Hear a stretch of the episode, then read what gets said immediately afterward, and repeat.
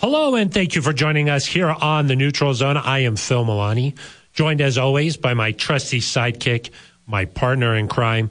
Really, the best way to describe this person is my everything. It's at Aric DiLalla. Phil, good to see you. Good to be back with you in person again. Yeah, I hope everybody enjoyed last week's show because we're back in person in the same studio.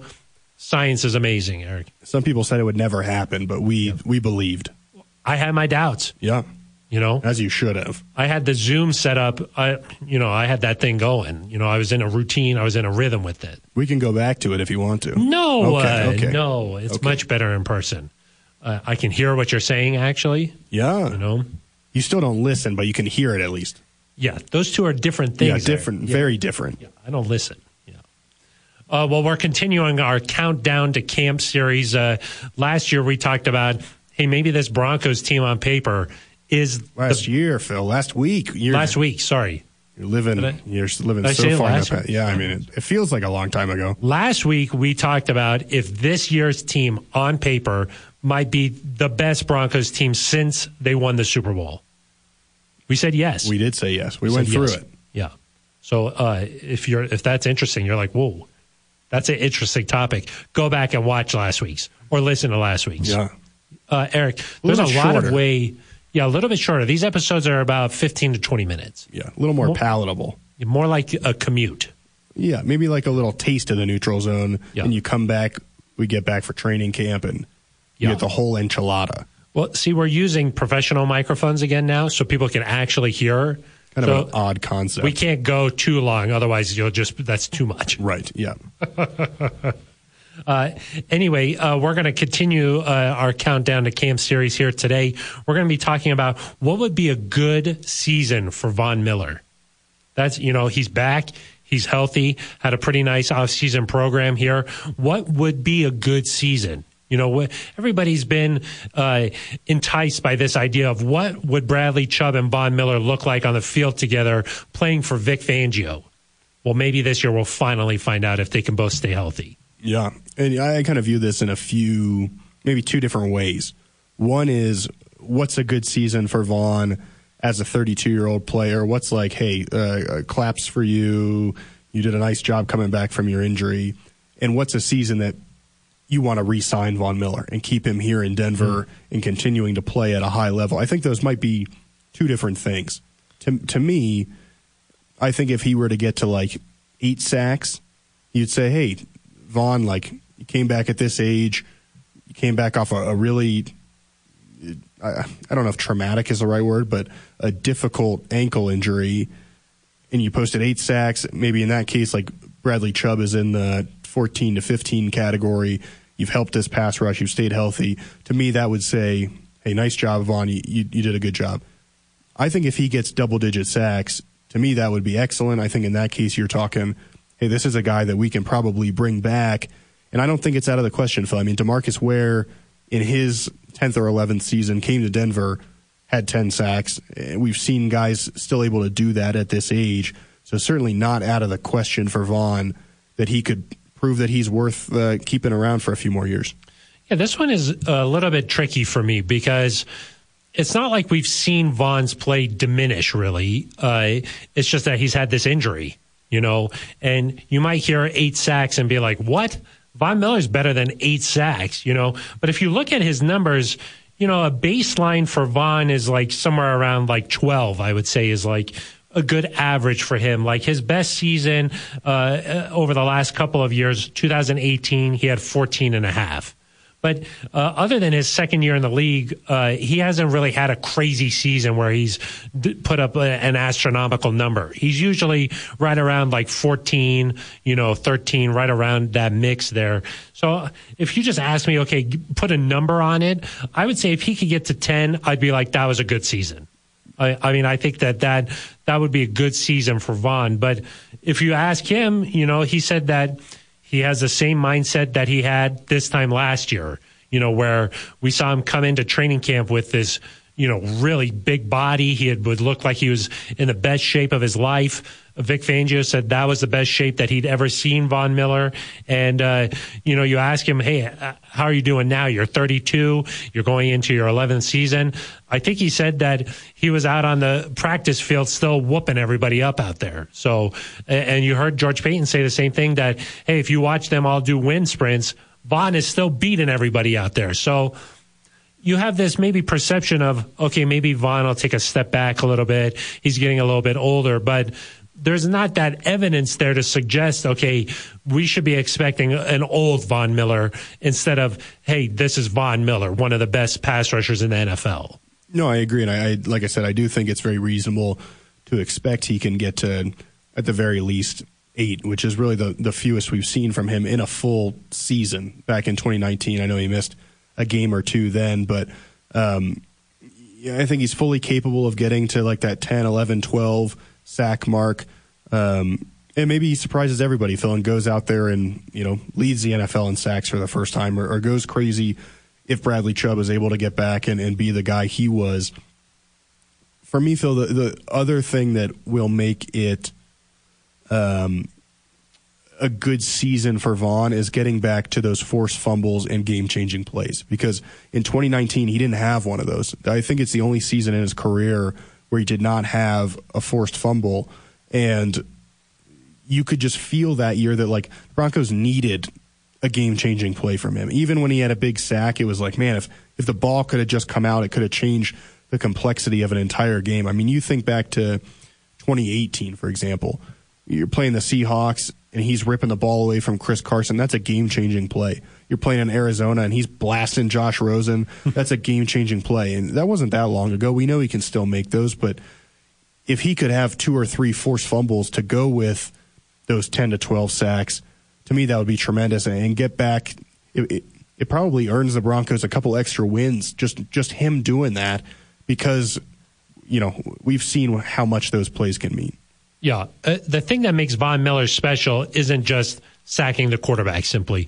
It's that he goes above that. You know, in the Super Bowl, he was like, I'm not just trying to sack Cam Newton here. I'm trying to strip the ball away and make a game changing play, change the tone, you know, uh, bring that extra added element and he's done that his whole career. I mean, whether it's intercepting Philip Rivers or you know stripping Chris Carson there, that's what makes Von Miller special. And if he can get back to that, then this defense is going to be really good. And you, you some of the guys in the secondary, hey, what would make this a good secondary? Well, they have all said good secondaries take the ball away. And so it's more than just, hey, uh, we played good defense. We got a couple of sacks here.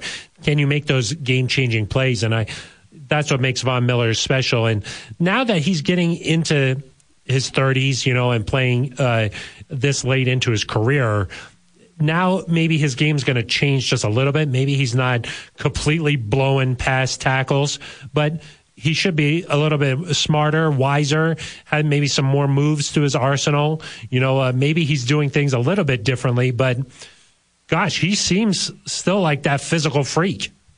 Yeah, I think two things work in his favor. One is that this secondary, like you mentioned, is loaded now. And so if a quarterback has to hold the ball an extra second, that's going to give Von and Bradley Chubb a chance to get there, which they may not have had a year ago late in the season. Obviously, Von wasn't playing, but just in general, when the secondary is weaker and you can just, we've seen Derek Carr do it for years to the Broncos, Phil, just kind of the three step drop and get rid of it in a couple seconds. I mean, it's just hard to watch. It's irritating when the secondary's better and they make you double pump or whatever it might be.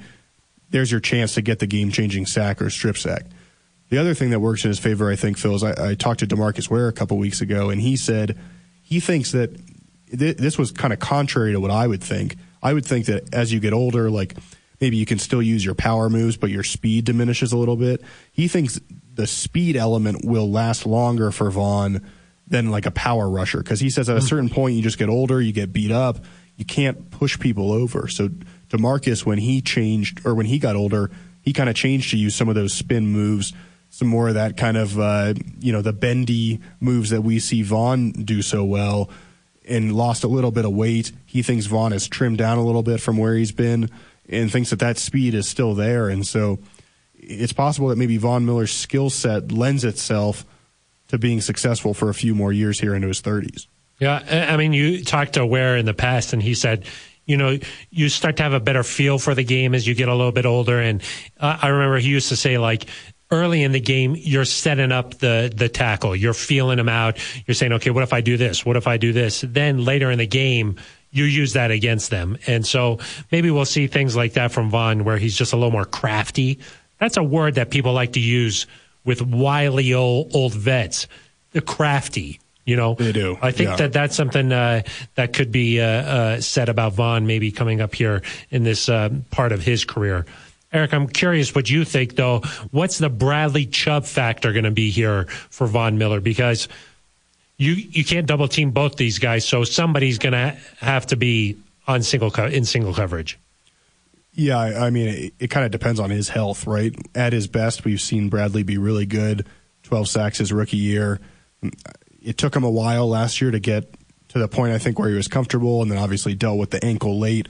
I hope he's able to hit the ground running in training camp and be back to his normal self because if that's the case, you know, it is possible that Von's going to get more one on one attention.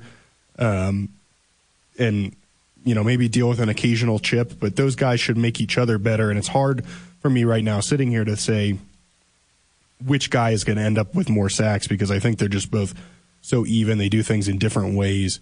Um, and then you talk about Dre'Mont Jones in the middle. He could pick up some sacks because of the attention that's paid to Von and Bradley.